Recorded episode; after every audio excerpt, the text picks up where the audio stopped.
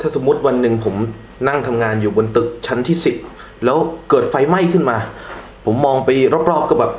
เห็นว่าไฟมันกำลังลุกลามเข้ามาในห้องผมเรื่อยๆนะครับพอมองออกไปนอกหน้าต่างก็เห็นคนเขามาพยายามจะช่วยเหลือ แล้วก็มีคนข้างล่างตะโกนว่า โดดเลยโดดเลยโดดเลยเดี๋ยวคอยเดี๋ยวคอยช่วยเดี๋ยวคอยช่วยรับนะครับเขากำลังขึงตะข่ายกันอยู่ ผมก็ไม่กล้าโดด แต่ผมมองไปรอบๆ ก็พบว่ามันไม่มีทางหนีทางอื่นเลยว่าเฮ้ยแต่มันมี เครื่องดับเพลิงอยู่มันมีเอ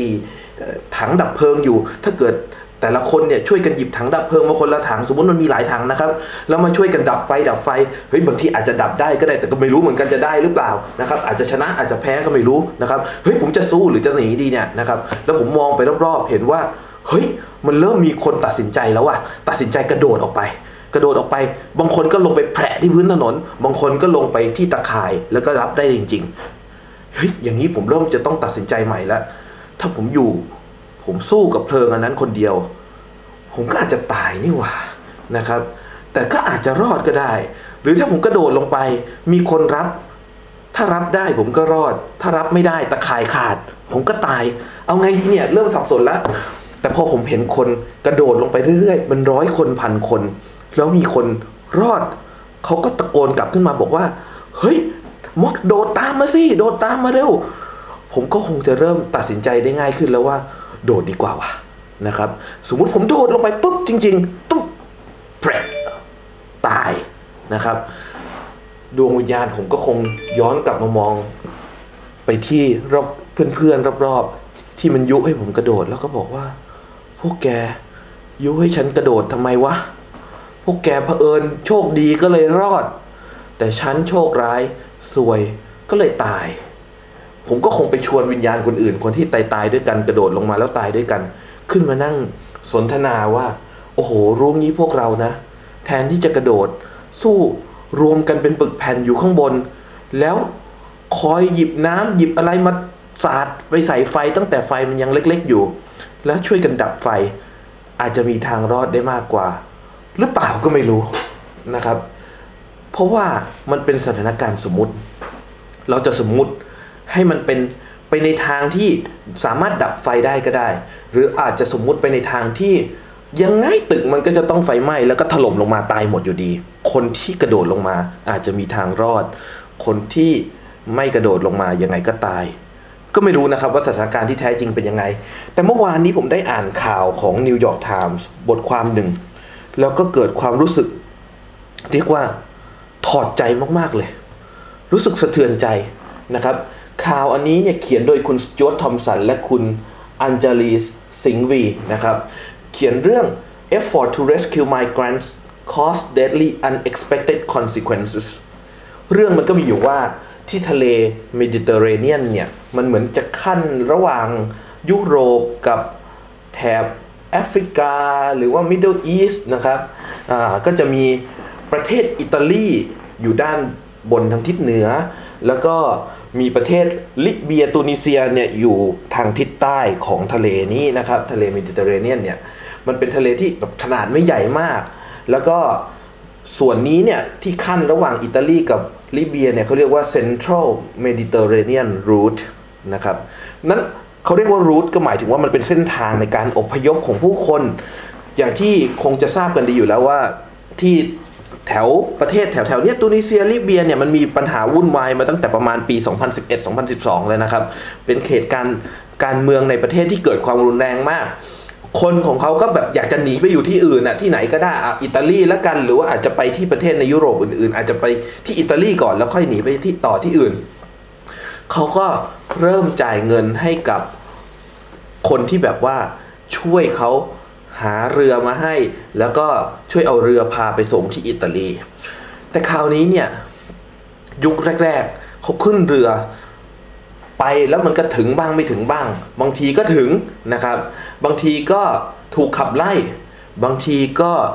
เรือล่มแล้วก็ตายไปบ้างก็มี หรือบางทีเรือล่มก็มีคนมาช่วย คราวนี้พอพบว่าประเทศอิตาลีเนี่ยเป็นประเทศใจดีครับ ถ้าเกิดว่าเรือล่มไปแล้ว แล้วโคสการ์ดหรือแบบเจ้าหน้าที่ที่คอยดูแลความปลอดภัยทางทะเลเนี่ยเขาไม่เห็นเข้า เขาก็จะช่วยเหลือพอเขาช่วยเหลือเขาก็จะพาคนพวกเนี้ยกลับไปที่ประเทศอิตาลี แล้วก็ไปคอยดูแลเลี้ยงดูนะครับ ไม่รู้เลี้ยงดูอย่างดีหรือไม่ดีนะ แต่ว่าก็ให้ความยุติธรรม แล้วก็ให้ความช่วยเหลือตามหลักมนุษยธรรม จากนั้นคนพวกนี้ก็อาจจะ อยู่ต่อที่อิตาลีได้ หรืออาจจะถูกส่งตัวไปประเทศประเทศอื่นต่อในฐานะผู้ลี้ภัยทางการเมือง คราวนี้เมื่อคนที่อยู่ที่ประเทศลิเบียได้ข่าวจากญาติที่อพยพไปนะครับ แล้วติดต่อกลับมาบอกว่า เออเพื่อนเอ้ยหนีตามเรามาเถอะ ขึ้นเรือแล้วก็ตามมาขายบ้านขายที่ดินขายทุ่งนา แล้วก็ขึ้นเรือมาเลย นะครับคนก็เริ่มแห่กันมาเรื่อยๆนะครับตัวเลขที่ผมหาได้จาก UNSCR นะครับเขาบอกว่าเมื่อปี 2014 เนี่ยมีคนที่อพยพมากมาย และคนที่อพยพแล้วตายระหว่างทาง เรือล่มแล้วตายระหว่างทางเนี่ยที่นับได้นะครับ 3,283 คน ในปี 2015 มีคนตาย 3,784 คนในปี 2016 มีคนตาย 5,143 คน คน my god จะบ้าหรือเปล่าคนตายตั้ง 5,000 คนต่อปี แล้วจมน้ำตายอะครับ ยุคสมัยนี้ปี 2016 แล้ว คนมันยังจมน้ำตายกันได้ยังไง คือนี่มันนี่มันเกิดอะไรขึ้นกับโลก คืออาการของการจมน้ำตายเนี่ยมันควรจะเป็นอุบัติเหตุที่เกิดขึ้น แบบว่านานๆทีใช่ไหมครับ ในสถานการณ์ที่ฉุกเฉินจริง ๆอะ่ะแต่คนตายตั้งห้าพันกว่าคนเนี่ยครับ ผมว่ามันเป็นสิ่งที่รับไม่ได้ ในฐานะเพื่อนมนุษย์คนหนึ่ง เราจะยอมได้ยังไงให้คนตายเยอะขนาดนี้ ในเพื่อแบบจมน้ำตายอะครับ มันไม่ใช่สิ่งที่เหมือนกับว่า จะป้องกันยากอะไรเลยก็ใส่ห่วงยางเข้าไปสิหรือว่า แบบใช้เรือที่มันมีคุณภาพดีๆหน่อยสิหรือว่าอย่างน้อย คือถ้าทะเลมันแบบ ทะเลมันเกลี้ยวกราดนะก็อย่าเพิ่งออกทะเลมาได้ไหมแต่พอไปพูดอย่างนี้นะครับ ถ้าสมมุติคนที่เขาตายไปเขาได้ฟังเขาคงจะบอกว่า มึงมาลองเป็นกูเด็ก ขออภัยที่หยาบคาย เขาคงจะบอกว่าคุณมาลองเป็นผมสิ คุณอยู่ที่ประเทศของคุณก็เหมือนกับอยู่ใน ตึกที่มันกำลังไฟไหม้อยู่ วันดีคืนดีจะถูกลูกปืนยิงใส่หัวเมื่อไหร่ก็ไม่รู้ วันดีคืนดีจะถูกลูกหลง เมื่อไหร่ก็ไม่รู้ และถ้าดูอนาคตของตัวเอง อนาคตของลูกหลาน อนาคตทางด้านการงานและการศึกษา มันไปไหนไม่ได้อะครับ ยังไงมันก็เละสู้ท่านหนีออกมา ก็อาจจะมีทางรอด อาจจะมีทางที่อนาอนาคตสดใสได้ แต่ทางหนีเนี่ยมันดันเป็นทางทะเลทางเดียวเท่านั้น แล้วเขาก็เคยได้ยินจากเพื่อนจากญาติของเขาว่าถ้าหนีมาทางนี้ โอกาสรอดมันอาจจะพอมีอยู่บ้าง เป็นคุณคุณจะไม่หนีหรอครับ เป็นคุณคุณจะไม่ลองเสี่ยงหรอครับ ในเมื่อสิ่งที่เสี่ยงที่สุดก็คือการไม่ยอมเสี่ยงอะไรเลย การอยู่ที่เดิม ยอมรับชะตากรรม ยอมกลายเป็น sitting duck กลายเป็นเป้านิ่ง ให้เขายิงตาย คุณจะยอมเหรอครับ หรือว่าคุณจะตัดสินใจอีกทางหนึ่งก็คือ เห็นทะเลเบื้องหน้ามันน่ากลัว แต่เราก็ต้องไป คนหลายคน คนหลายพันคนหรืออาจจะเป็นหมื่นคน ตัดสินใจทำเช่นนั้นทุกปี แต่ที่ผมรู้สึกรับไม่ได้ก็คือว่าทำไมคนถึงตายเยอะขึ้นเรื่อยๆทำไมแทนที่คนในปี 2014 ตายทั้ง 3,000 คน คนในปี 2015 จะตายน้อยลง ไม่มีใครไปช่วยเขาเลยเหรอ ปรากฏว่าแท้จริงครับ ผมรู้เรื่องนี้น้อยมาก เพอผมได้อ่านผมถึงได้รู้ว่าตัวเองรู้น้อย จริง ๆ แล้วคนไปช่วยเขาเยอะมากครับ ทั้งคนจากฝ่ายรัฐบาลอิตาลีเอง จากฝ่าย UN นะครับจากองค์กรการกุศลต่างๆ แล้วก็ฝ่าย NGO ต่างๆ ต่างร่วมมือร่วมใจกันไปช่วยคนพวกนี้ให้ไม่ตาย สิ่งที่เกิดขึ้นคืออะไรครับ สิ่งที่เกิดขึ้นก็คือ คนที่เขาขึ้นเรือดีๆ แล้วเดินทางไปถึงอิตาลีเนี่ยเขาก็พบว่าโอเค รอดได้ แต่บางครั้งเขาก็เริ่มสังเกตว่า คนที่ขึ้นเรือที่มันไม่ค่อยดีเท่าไหร่นะครับ นั่งเรือไปจนถึงกลางทาง แล้วเรือมันกำลังจะแตกเรือมันก็จะกำลังจะล่มน้ำมันกำลังรั่วเข้าเรือนะครับ เรือมันกำลังรั่วน้ำก็เข้าเรือมากำลังจะร่วงลงเนี่ย แล้วถ้าเกิดเขามีโทรศัพท์ satellite phone โทรศัพท์ ดาวเทียมดีๆนะครับ ติดต่อไปที่เบอร์ emergency เนี่ย โทรเบอร์ฉุกเฉินเลยแล้วบอกว่าช่วยด้วยเรือกำลังล่ม GPS ของเราอยู่ที่ตรงนี้ตรงนี้ตำแหน่งตำแหน่งตรงนี้มีคนกี่คนมาช่วยเราด้วย มันจะมีโอกาสครับ ที่เจ้าหน้าที่หรือว่าคนที่แบบใจดีอะเขาจะมาช่วย พอเขามาช่วยแล้วเนี่ย ถ้าเกิดเขาช่วยทันก็รอด ถ้าเขาช่วยไม่ทันเรือก็ล่มก็ตาย บางทีนี่ก็เป็นการอะไรอะการพนันอย่างหนึ่งของชีวิต ที่อาจจะคุ้มค่า และหลายคนก็เลือกที่จะพนันแบบนี้ ก็คือว่าเมื่อไม่มีปัญญาสร้างเรือที่มันสามารถข้ามทะเลได้ตลอดฝั่งเขาก็สร้างเรือที่มันเดินทางมาถึงขอบของน่านน้ำของอิตาลีได้ แล้วก็แกล้งทำให้มันล่ม หรือไม่เรือมันก็ล่มเอง แล้วก็หวังว่าจะมีคนมาช่วย พาเขาไปสู่ฝั่งของอิตาลีได้ พอต่อมาต่อมาพอมีคนมาช่วยเยอะเข้าครับ ในข่าวนี้ที่เขียนไว้ก็คือ พอมีคนมาช่วยเยอะเข้า เรื่องมันก็ถูกเผยแพร่ออกไปเรื่อยๆแบบปากต่อปาก แล้วคนที่บ้านที่ลิเบียที่ตูนิเซียเนี่ยเขาก็เริ่มได้ยินข่าวนี้แล้วเขาก็บอกว่า เฮ้ย อย่างนี้เราไม่ต้องใช้เรือที่มันดีมากก็ได้นี่หว่า ขึ้นเรือไม้ไปเลยนะครับ แล้วก็หวังว่าวันหนึ่งจะมีคนมาช่วยเอง นะครับเอาโทรศัพท์ไปด้วยเผื่อจะโทรศัพท์ได้ก็จะได้มีคนมารู้ตำแหน่งของเรามากขึ้น ถึงได้มีคนอพยพมากขึ้นเรื่อยๆ ถึงได้มีคนตายเยอะขึ้นเรื่อยๆ ไม่หนำซ้ำนะครับ เมื่อประมาณปลายปีที่แล้วเนี่ยอิตาลีเขาก็เริ่มแคมเปญเขาบอกว่าโอ้โหไอเรือพวกนี้ที่เรายึดมาได้เนี่ยมันทำให้คนคนเดินทางมาแบบอันตรายแล้วก็คนตายไปเยอะเขาก็เลยเริ่มไปยึดเรือครับ ไปยึดเรือไม้ที่ใช้ในการอพยพคนเนี่ยโอ้โหหลายร้อยลำเลยนะครับ เอามาเผาทิ้ง แล้วก็ออกข่าวไปเลยว่า อิตาลีทางการอิตาลีนะครับ จะทำการเผาเรือพวกนี้ออกให้หมด เพราะว่าเรือพวกนี้มันเป็นสิ่งที่ทำให้คนเนี่ยอพยพกันมากขึ้น ผู้ที่เขาทำประกอบอาชีพอาชีพที่แบบขนส่งคนนะครับในหน้านะครับเขาก็บอกว่าเออเผาเรือของเราไป เราก็ไปต่อเรือใหม่ แล้วเรือใหม่ที่เขาต่อเนี่ย มันไม่ใช่เรือไม้แล้วมันเป็นเรือพลาสติกเขาเหมือนอาจจะไปซื้อมานะครับ เป็นเรือพลาสติกลำเล็ก ๆ เล็กลงเรื่อยๆ แล้วก็คุณภาพห่วยลงเรื่อยๆพลิกคว่ำง่ายขึ้นเรื่อยๆ เรือลำเล็กเนี่ยก็พาคนมา แล้วคนก็ตายเยอะขึ้นเรื่อยๆครับ เพราะว่ามันอันตรายมากขึ้น และที่สำคัญก็คือพอเขาเริ่มรู้ว่า เมื่อขับเรือออกไปเมื่อนั่งเรือออกไปเนี่ยยังไงก็มีคนมาช่วย ไอ้พวกคนที่ประกอบอาชีพขนส่งคนเนี่ยนะครับ พวกในหน้าเนี่ยเขาก็วางแผนอย่างนี้เลยครับ วางแผนว่าเรือพวกนี้ยังไงก็ไปไม่ถึงอิตาลีนะครับเมื่อนั่งเรือไป มันจะมีเครื่องยนต์ที่สามารถถอดออกได้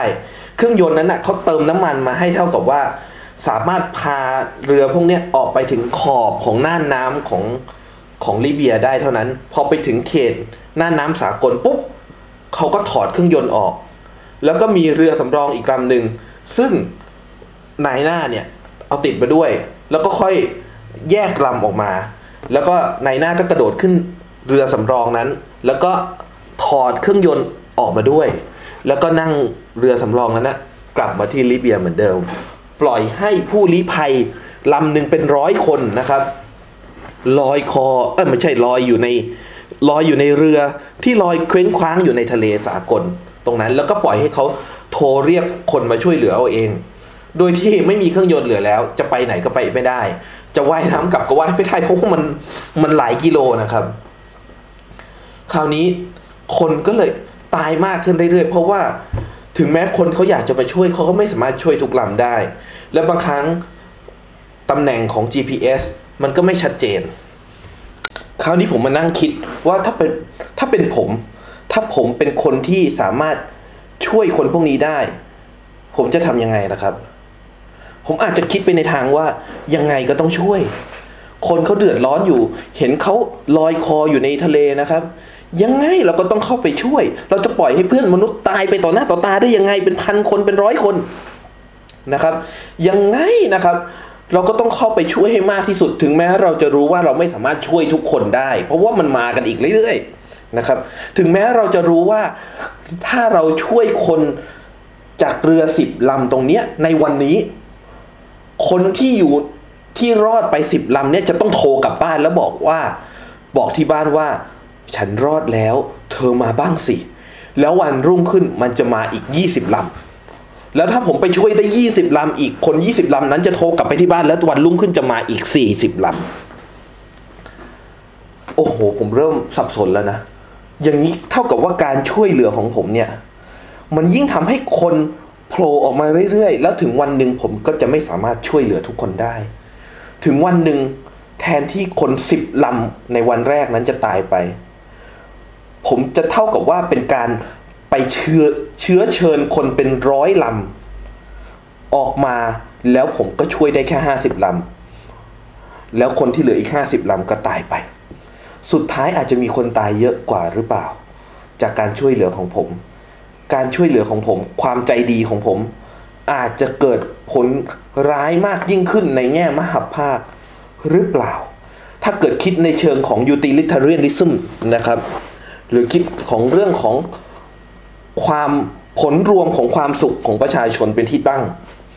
การกระทำของผมการไปช่วยเหลือของผมเนี่ย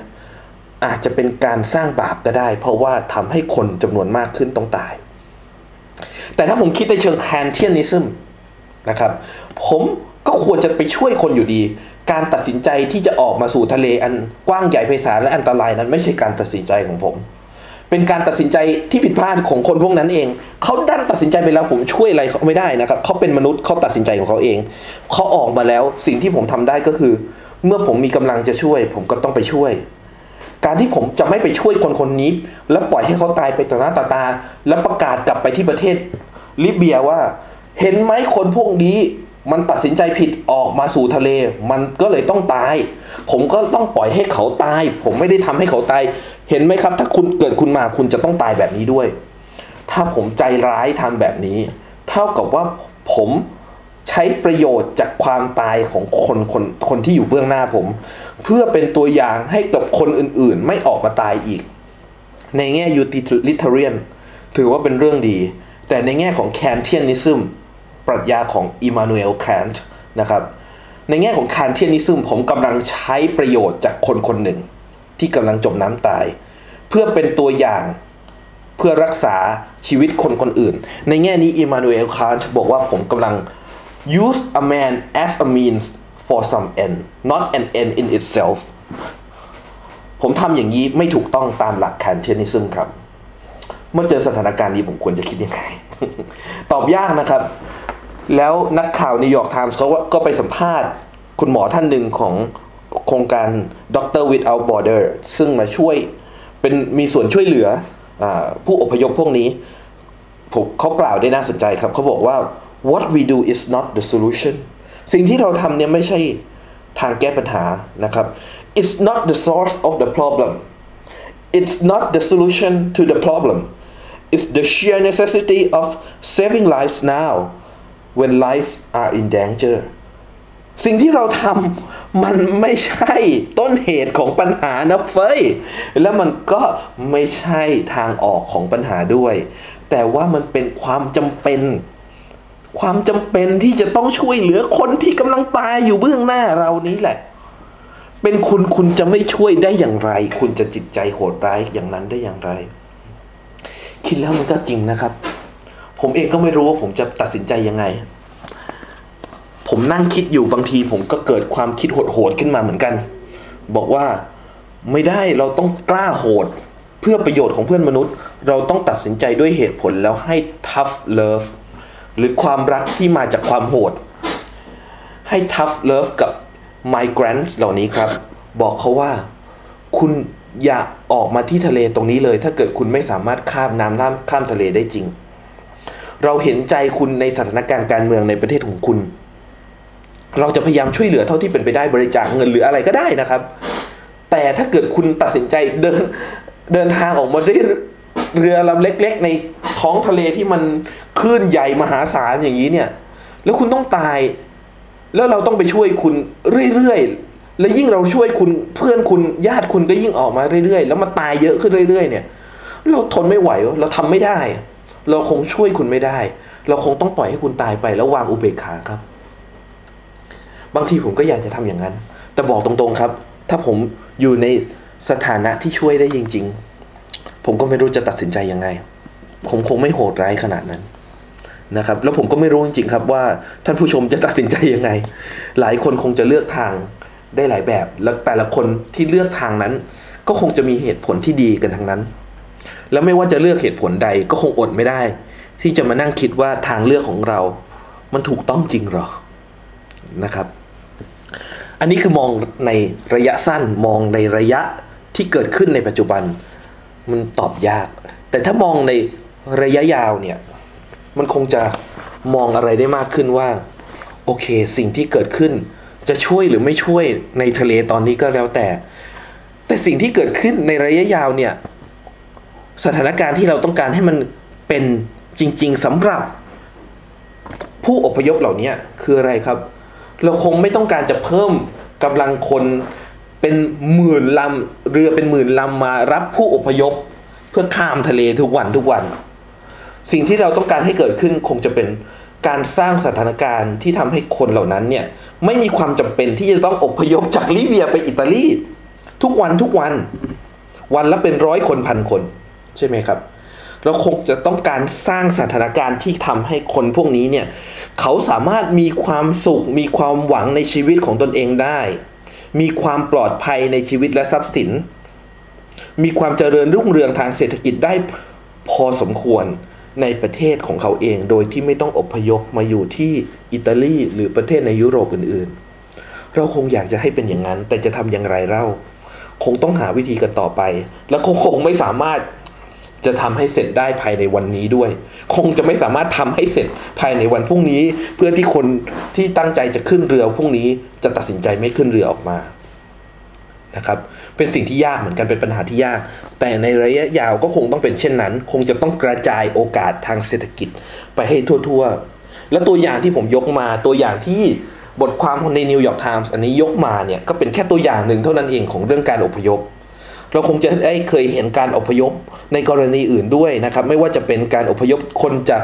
เม็กซิโกมาที่แคนาดาเออขอโทษจากเม็กซิโกมาที่สหรัฐอเมริกา แล้วต้องเดินข้ามผ่านทะเลทรายอันแห้งแล้งและน่ากลัว แล้วหลายคนก็ตายไปในทะเลทรายนั้น บางทีก็เป็นลูกเด็กเล็กแดงที่ตามพ่อแม่มา ก็ต้องตายไปตรงนั้น ก็มีอีกเยอะนะครับ บางทีผู้อพยพก็พยายามอพยพจากที่ไหนก็แล้วแต่ไปที่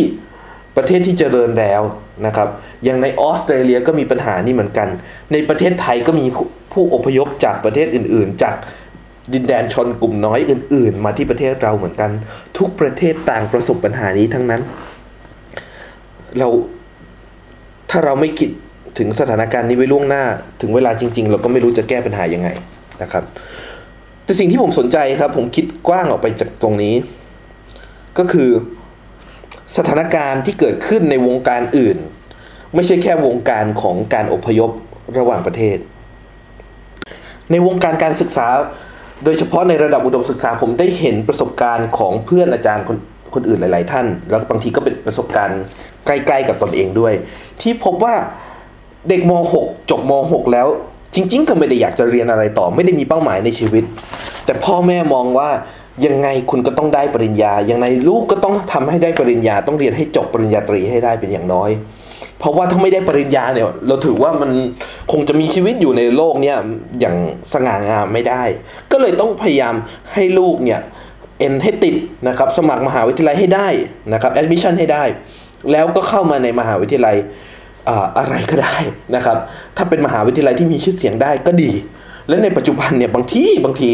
นะครับถึงแม้คะแนนจะไม่ได้ดี ถึงแม้ว่าจะไม่สามารถรู้พื้นฐานได้เพียงพอ ก็สามารถเข้ามาเรียนในมหาวิทยาลัยที่ค่อนข้างดีได้ แต่พอมาเรียนแล้วเนี่ยผมก็ได้ยินจากปากของอาจารย์หลายท่านว่า โอ้โห เป็นไปได้อย่างไรที่นักศึกษาวิศวะ นักศึกษาวิทยาศาสตร์ ไม่สามารถแก้สมการตัวแปรเดียวได้ สมการ linear ตัวแปรเดียวแก้ไม่ได้ ไม่รู้ concept ของคำว่าเวกเตอร์ ไม่สามารถเขียนโปรแกรมง่าย ๆ ได้แม้จะเรียนไปปี 2 ปี 3 แล้ว มีการสอบเขียนโปรแกรมง่าย ๆ ตั้งโจทย์ง่ายอย่างมาก ๆ ประชดชีวิตแล้วนะครับ เด็กนักเรียนนักศึกษายังลอกกันเลย เมื่อเป็นเช่นนี้แล้ว เขาจะสามารถจบไปแล้วไปประกอบวิชาชีพที่ที่กำหนดไว้ในปริญญานี้ได้อย่างไรนะครับ และที่สำคัญก็คือเขามาเรียนสี่ปีที่นี่ทำไม ทำไมเขาไม่เอาเวลาพวกนี้ไปฝึกประกอบอาชีพอย่างอื่น หรือถ้าไม่คิดจะประกอบอาชีพอะไรแล้วนะครับ ถ้าเกิดแบบบ้านรวยอย่างเงี้ย ก็ทำไมไม่เอาเวลาไป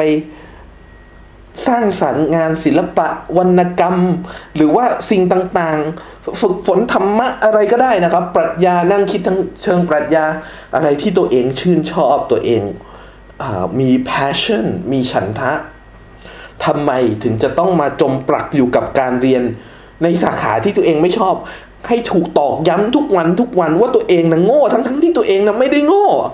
แค่ไม่ได้ชอบที่จะเรียนสิ่งนี้นะครับ แล้วครูบาอาจารย์ก็ต้องมานั่งวางแผนคิดกันว่า โอจะแก้ไขปัญหายังไงดีในเด็กกลุ่มที่ตก curve เนี่ยนะครับ ตก curve ซ้ำแล้วซ้ำเล่าไม่มีพื้นฐานเพียงพอจะมาจัดการเรียนเพื่อปรับพื้นฐานยังไงดี ปรับพื้นฐานไปแล้วมันก็ยังไม่รอด สอบตกแล้วตกอีกจะทำยังไงดีให้เขาไม่ตกเพราะถ้าตกไปเรื่อยๆเดี๋ยวจะต้องรีทายนะครับ ไม่กล้าให้เด็กตก ไม่กล้าให้เด็กรีทายจะต้องมาช่วยปรับเคอร์ฟให้มันง่ายขึ้นให้ใครก็ได้ ไม่ว่าจะทำยังไงคุณไม่ได้ F นะครับ ไม่ว่าจะตอบทำข้อสอบได้น้อยยังไงก็ไม่ได้ F ไม่ว่าจะขาดเรียนแค่ไหน ขาดสอบแค่ไหนก็ไม่ได้ F ครูบาอาจารย์จะช่วยจะพยายามช่วยให้ได้อย่างถึงที่สุด ตรงนี้นะครับ ก็มานั่งนั่งคิดดูว่า โอ้โห ถ้ายังไงคนที่มาเรียนเนี่ยยังไงก็ไม่ล้มเหลว ยังไงก็ต้องให้ได้เนี่ย เรากำลังสอนอะไรกับเด็กนักเรียนครับ เรากำลังสอนอะไรกับนักศึกษา เรากำลังสอนเขาว่า failure is not an option การล้มเหลว เป็นไปไม่ได้ คุณทำยังไง คุณก็จะต้องได้ คุณก็จะต้องสำเร็จ ไม่ว่าคุณจะทำดีหรือไม่ดีแค่ไหนก็ตาม คุณก็จะต้องสำเร็จ ไม่ว่าคุณจะทำสิ่งที่ชอบ หรือไม่ชอบก็ตาม คุณก็ต้องสำเร็จ ไม่ว่าคุณจะทุ่มร้อยทุ่มร้อยห้าสิบหรือทุ่มแค่หนึ่งส่วนร้อยหรือไม่ทุ่มเทอะไรเลย ยังไงคุณก็ต้องสำเร็จ เรากำลังสอนเขาอย่างนั้นหรือนะครับ เรากำลังจะบอก เขาให้ไปบอกรุ่นน้องคนอื่นๆ ซึ่งกำลังเรียนมัธยมปลายหรือเรียนประถมอยู่ว่า น้องเอ๋ย จบม .6 แล้ว อย่าเพิ่งไปทำงานนะ อย่าเพิ่งไปเรียนสิ่งที่ตัวเองชอบสิ่งที่ตัวเองชอบนะ มาเรียนแพทย์เรียนวิศวะเรียนสิ่งที่มันหรูๆกันเถอะ เพราะว่า ชีวิตของคุณเนี่ยจะเจริญรุ่งเรืองได้คุณต้องมีปริญญา แล้วรับรองได้ว่าเมื่อคุณเข้ามาได้แล้วในมหาวิทยาลัยดี ๆ ที่มีมีชื่อเสียงพอสมควรเนี่ยครูบาอาจารย์เขาไม่กล้าให้คุณตกหรอกครับเขาไม่กล้าไล่คุณออกหรอกครับ คุณจะผ่านแน่ๆเรากำลังบอกเขาอย่างนั้นใช่ไหมครับ ผมมองว่าอันนี้เนี่ยก็มีส่วนคล้ายนะครับ มีส่วนคล้ายไม่เหมือนซะทีเดียวนะครับ เพราะว่าไม่มีใครเจ็บใครตายนะครับ แต่ก็มีส่วนคล้ายกับกรณีที่เราเห็น คนที่นั่งเรือที่มันไม่ได้มาตรฐานเนี่ยออกมาสู่ทะเลกว้างที่อันตราย โดยที่รู้อยู่แล้วแน่ๆว่ายังไงเรือเนี่ยมันต้องล่มและยังไงต้องตายแน่ๆ แล้วเราก็ยื่นมือเข้าไปช่วยเขา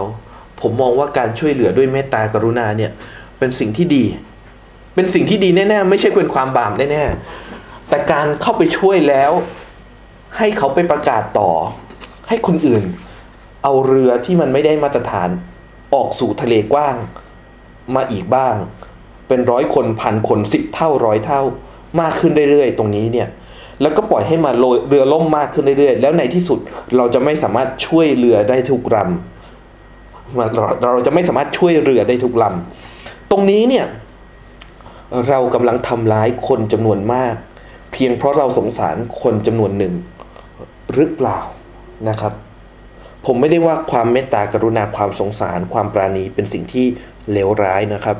แต่ผมมองว่าคนที่เมตตากรุณานั้น คนที่ตัดสินใจทำอย่างนั้นเนี่ยควรจะได้รับการอนุโมทนาแต่ก็ต้องคิดด้วยต้องรับทราบด้วยว่าผลที่อาจจะเกิดขึ้นโดยที่เขาไม่ได้ตั้งใจตั้งแต่แรกเนี่ยคืออะไร เรากำลังจะบอกเด็กๆว่า ไม่ว่าคุณจะมี passion อย่างไร ไม่ว่าคุณจะอยากจะเป็นอะไรสนใจด้านอะไร คุณต้องมีปริญญา คุณจะต้องเข้ามาเรียนในระดับมหาวิทยาลัยหรือเปล่านะครับ เราจะปรับพื้นฐานของคุณเอง เราจะพยายามช่วยคุณอย่างเต็มที่นะครับ พอช่วยแล้วถ้าเกิดคุณก็ยังไม่ชอบอีก คุณไม่มีความสนใจอะนะครับ ไม่ใช่ว่าคุณโง่นะ แต่คุณไม่รู้สึกสนุกอะเราก็จะช่วยปรับ เกณฑ์มาตรฐานให้คุณผ่านให้จงได้ เรากำลังบอกเขาอย่างนั้นหรือเปล่าครับ เท่ากับว่าเรากำลังชักชวนเขาให้ออกสู่ทะเลมา ให้เรือของเขาล่มในที่สุด ถ้าไม่ล่มในมือเรา ถ้าไม่ล่มในมือเราในมหาวิทยาลัย ก็รอให้จบไปก่อนได้ปริญญาไปก่อน แล้วค่อยไปล่มในสถานการณ์ของการทำงานจริงในโลก แห่งความเป็นจริง หรือเปล่านะครับ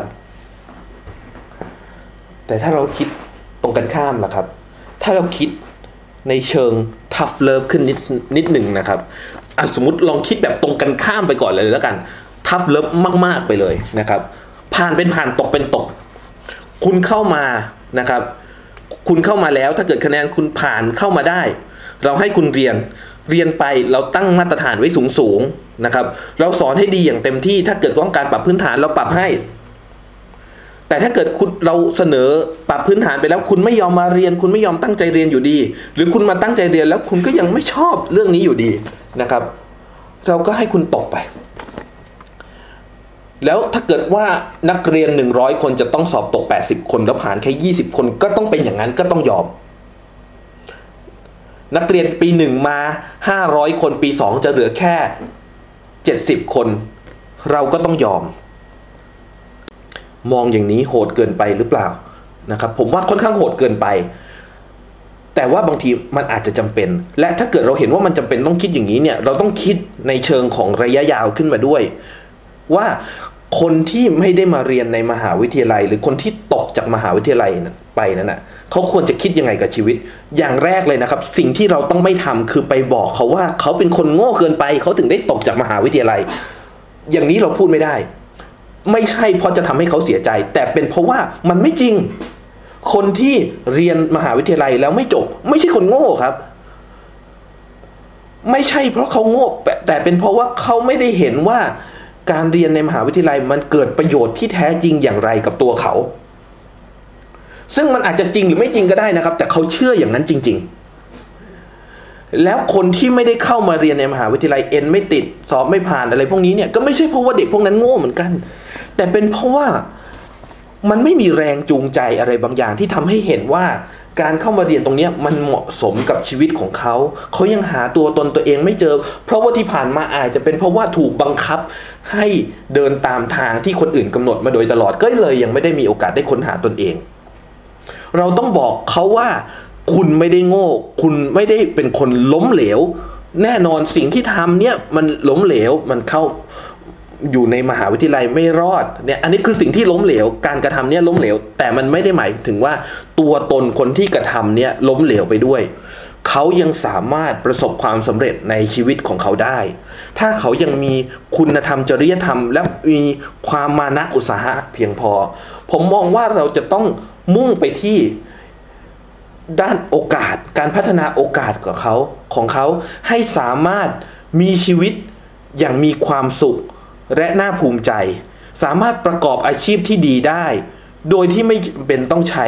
ใบปริญญา เด็กทุกคนเมื่อจบการศึกษาขั้นพื้นฐานถ้าสามารถดำรงชีวิตเป็นประชากรที่ดีของประเทศชาติได้ และสามารถประกอบอาชีพสุจริต เลี้ยงตนเองเลี้ยงครอบครัวได้ โดยที่ไม่ต้องใช้ปริญญา พวกนี้ก็จะไม่มีปัญหาที่คนเขาจะแห่กันเข้ามา แย่งชิงใบปริญญา ซื้อใบปริญญา และโกงเพื่อให้ได้ใบปริญญา คนที่เป็นครูบาอาจารย์ก็ไม่ต้องมาร่วมโกงโดยไม่ตั้งใจ โดยการ lower standard โดยการปรับมาตรฐานให้ต่ำลง เพื่อให้คนได้ปริญญา โดยที่ไม่ต้องมานั่ง ไม่ต้องมา พยายามเขี่ยวเข็นให้คนเขาเรียนในสิ่งที่เขาไม่อยากเรียนอีกต่อไป ผมมองว่าทางออกในระยะยาวน่าจะเป็นแบบนั้น แต่ในระยะสั้น ถ้าช่วยได้ก็ช่วยกันไป ในกรอบที่ไม่บิดเบี้ยว ไม่เป็นการเชื้อเชิญให้คนอื่นๆ ที่ไม่จำเป็นต้องล้มเหลว เข้ามาล้มเหลวด้วยกันอีกผมมองว่าบางครั้งเราต้องวาง วางสมดุลให้เหมาะสมครับ ระหว่าง tough love กับความเมตตากรุณา บางครั้งเราใจดีตลอดไปก็ไม่ได้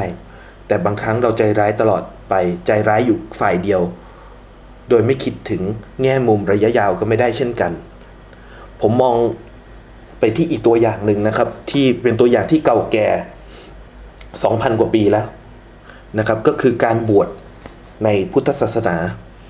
พระพุทธเจ้าเนี่ยเปิดโอกาสให้คนทั่วไปไม่ว่าจะยากดีมีจนอย่างไรก็มาบวชเป็นพระได้ แล้วเมื่อบวชเป็นพระแล้วได้ปริยัติปฏิบัติกันไป ก็มีโอกาสบรรลุธรรม สามารถพ้นทุกข์ได้ บรรลุอรหันต์ได้ แต่พระพุทธเจ้าเองก็ยัง differentiate ยังมีการจัดแบ่งคนเป็นหมวดหมู่ เป็นบัวหลายเหล่า บัวสี่เหล่า และไม่ใช่และไม่ใช่อย่างนั้นอย่างเดียว ยังมีการตั้งกฎข้อห้าม ไม่ให้คนบางประเภทบวชได้ด้วย คราวนี้กฎพวกนี้แฟร์หรือเปล่า ถูกต้องตามหลักมนุษยมนุษยธรรมหรือเปล่า สิทธิมนุษยชนหรือเปล่า เป็นกฎที่พระพุทธเจ้าตั้งขึ้นมาจริง ๆ หรือว่ามีคนในระยะหลังตั้งต่อขึ้นมาเอง อุปโลกน์ขึ้นมาหรือเปล่า อันนี้เป็นสิ่งที่ดีเบตกันได้นะครับ ในวงการ human right หรือในวงการประวัติศาสตร์อะไรก็แล้ว แต่ผมขออนุญาตไม่ไม่ดีเบตด้วยในในบทนี้ใน ตอนนี้นะครับ แต่ผมอยากจะบอกว่าพระพุทธเจ้าเท่าที่ทราบนะครับ เท่าที่ทราบก็คือ ท่านพระองค์ห้ามไม่ให้คนที่แบบป่วยรุนแรงเป็นโรคติดต่อนะครับ หรือว่ามีความพิการอย่างรุนแรงอันจะเป็นอุปสรรคในการปฏิบัติธรรมอุปสรรคในการดำรงชีวิตในหมู่สงฆ์เนี่ยเข้ามาบวชเป็นพระได้ พระองค์ห้ามตรงนี้ไว้ เพื่อที่ว่าคนที่มาบวชแล้วเนี่ยจะได้มี โอกาสมีศักยภาพแล้วมีมีความเป็นไปได้สูงที่จะสามารถพัฒนาวงการของสงฆ์เนี่ย ให้นำไปสู่การเผยแผ่พุทธศาสนาได้ดีขึ้น ได้อย่างมีประสิทธิภาพ และช่วยเพิ่มโอกาสในการบรรลุธรรมของคนที่อยู่ในวงการนั้นด้วย ในขณะเดียวกันพระองค์ไม่ได้ทอดทิ้งคนที่ไม่สามารถบวชได้นะครับ ไม่ใช่บอกว่าเฮ้ยพิการเหรอไม่ต้องมาบวชแล้วก็จงเป็นเดรัจฉานต่อไป ไม่ท่านไม่ได้พูดอย่างนี้นะครับ ท่านอนุญาตให้คนที่ไม่ได้บวชเนี่ยครับไม่ว่าจะตัดสินใจไม่บวชเองหรือว่ามีกฎข้อห้ามไม่ให้บวชท่านทรงมีเมตตากรุณาให้คนเหล่านั้นเนี่ยสามารถอยู่ในฐานะของคารวาสแล้วก็ได้ประโยชน์จากพระธรรมคำสอนด้วยนะครับ ท่านทรงพระราชทาน หลักธรรมที่ดีต่างๆมากมายนะครับ ไม่ว่าจะเป็นเรื่องของคารวะธรรมนะครับ สัจธรรมขันติจาคะนะครับคารวะธรรมธรรมะที่ใช้ในการดำรงอยู่ในฐานะของผู้ครองเรือนนะครับ หรือว่าพรมวิหารสี่นะครับพรมวิหารสี่ธรรมะของผู้ปกครองนะครับ คนที่เป็นใหญ่เป็นโตไม่ว่าจะเป็นเมตตากรุณามุทิตาอุเบกขานะครับ หรือว่าสังฆะวัตถุสี่นะครับธรรมะที่ทำให้เราเป็นที่รักของคนไม่ว่าจะเป็นทาน ปิยวาจาอัตจริยา สมานตตา หรือว่าธรรมะที่ใช้ในการก้าวไปสู่ความสำเร็จแบบทางโลกนะครับ หรือทางธรรมก็แล้วแต่ แต่เอาไปใช้ในทางโลกก็ได้ นั่นก็คืออิทธิบาทสี่ฉันทะ วิริยะ จิตตะ วิมังสา ท่านมองว่าคารวาสเองก็สามารถได้ประโยชน์จากพระธรรมคำสอนได้ โดยไม่ต้องเข้ามาบวช เป้าหมายของชาวพุทธทุกคนไม่ใช่ว่าทุกคนจะต้องเข้ามาบวชแล้วบรรลุธรรมในฐานะที่เป็นบรรพชิกนะครับ คุณเป็นคารวาสก็สามารถบรรลุธรรมได้ เท่าที่ทราบรู้สึกว่าคารวาสสามารถบรรลุโสดาบันได้ แล้วก็เคยมี ที่บันทึกในประวัติศาสตร์ว่ามีคนบรรลุโสดาบันมาแล้วนะครับส่วนบางตำราบางผู้รู้บางท่านบอกว่าจริงๆคารวาสบรรลุเกินโสดาบันได้ด้วยซ้ำไปจนถึงขั้นอรหันต์ก็มีอันนี้ผมผมไม่แน่ใจ ผมไม่ทราบมากเพียงพอนะครับ แต่ทราบว่าบรรลุโสดาบันได้แน่ ดังนั้นเนี่ยท่านให้ความหวังและให้คำสอนกับคนที่ไม่สามารถมาบวชได้ด้วยซ้ำนะครับ แต่คนที่ มีคุณสมบัติครบถ้วนก็สามารถมาบวชแล้วก็เข้าถึงหลักธรรมได้ในระดับลึกขึ้น ผมมองว่าการศึกษาและการปฏิบัติตนการวางนโยบายในชีวิตต่างๆ เราจะต้อง inclusive คือมองถึงคนทุกระดับ มองถึงคนที่อยากจะทำอย่างนี้จริงและไม่ได้อยากจะทำอย่างนี้ แต่ว่าเผอิญกระแสมันบอกว่าทำอย่างนี้แล้วดูดีก็เลยมาทำบ้าง ต้องมีปริญญาแล้วจะดูดีก็เลยมา เรียนเพื่อให้ได้ปริญญาบ้าง ผมมองว่าเราต้องมอง inclusive ให้ประโยชน์กับคนทุกกลุ่มเหล่านี้ด้วย แต่คำว่ามองด้วยใจเมตตาให้ประโยชน์กับคนกลุ่ม ทุกกลุ่มเหล่านี้เนี่ยไม่ได้หมายความว่าจะต้องรับเขาเข้ามาในสตรัคเจอร์ของวงการการศึกษาแบบอุดมศึกษาเท่านั้น ไม่จำเป็นที่จะต้องบอกว่าทุกคนจะต้องข้ามทะเลนี้ไปได้เท่านั้น คนที่ไม่สามารถข้ามทะเลไปได้ ควรจะสามารถมีชีวิตอย่างปลอดภัยและมีความสุข พอสมควรในที่เดิมของเขาได้นะครับ เราต้องชั่งน้ำหนักระหว่างความเมตตากรุณา กับความใช้ความรักแบบโหดๆนิดหนึ่งหรือ tough love เราต้องชั่งน้ำหนักระหว่างความคิดแบบ utilitarianism เพื่อประโยชน์ของคนหมู่มาก กับ Kantianism การไม่ใช้ความเดือดร้อนของคนบางคนเป็นเพียงเพื่อ เครื่องมือในการส่องสอนคนในหมู่มากนะครับ Kantianism utilitarianism ตรงนี้คงจะเป็นสิ่งที่เป็นไม้เบื่อไม้เบื่อไม้เมาในเชิงของจริยธรรม ข้อคิดทางจริยธรรมกันต่อไป และอาจจะโผล่ขึ้นมาในการพิจารณาเรื่องอื่น ๆ ด้วยอีกหลายเรื่องนะครับสำหรับเรื่องที่เล่าในวันนี้ก็อขอจบเพียงแค่นี้ก่อน ก็ขอบคุณที่รับฟังกันมาครับในพอดแคสต์ Mockcast episode แรกของเรา สวัสดีครับ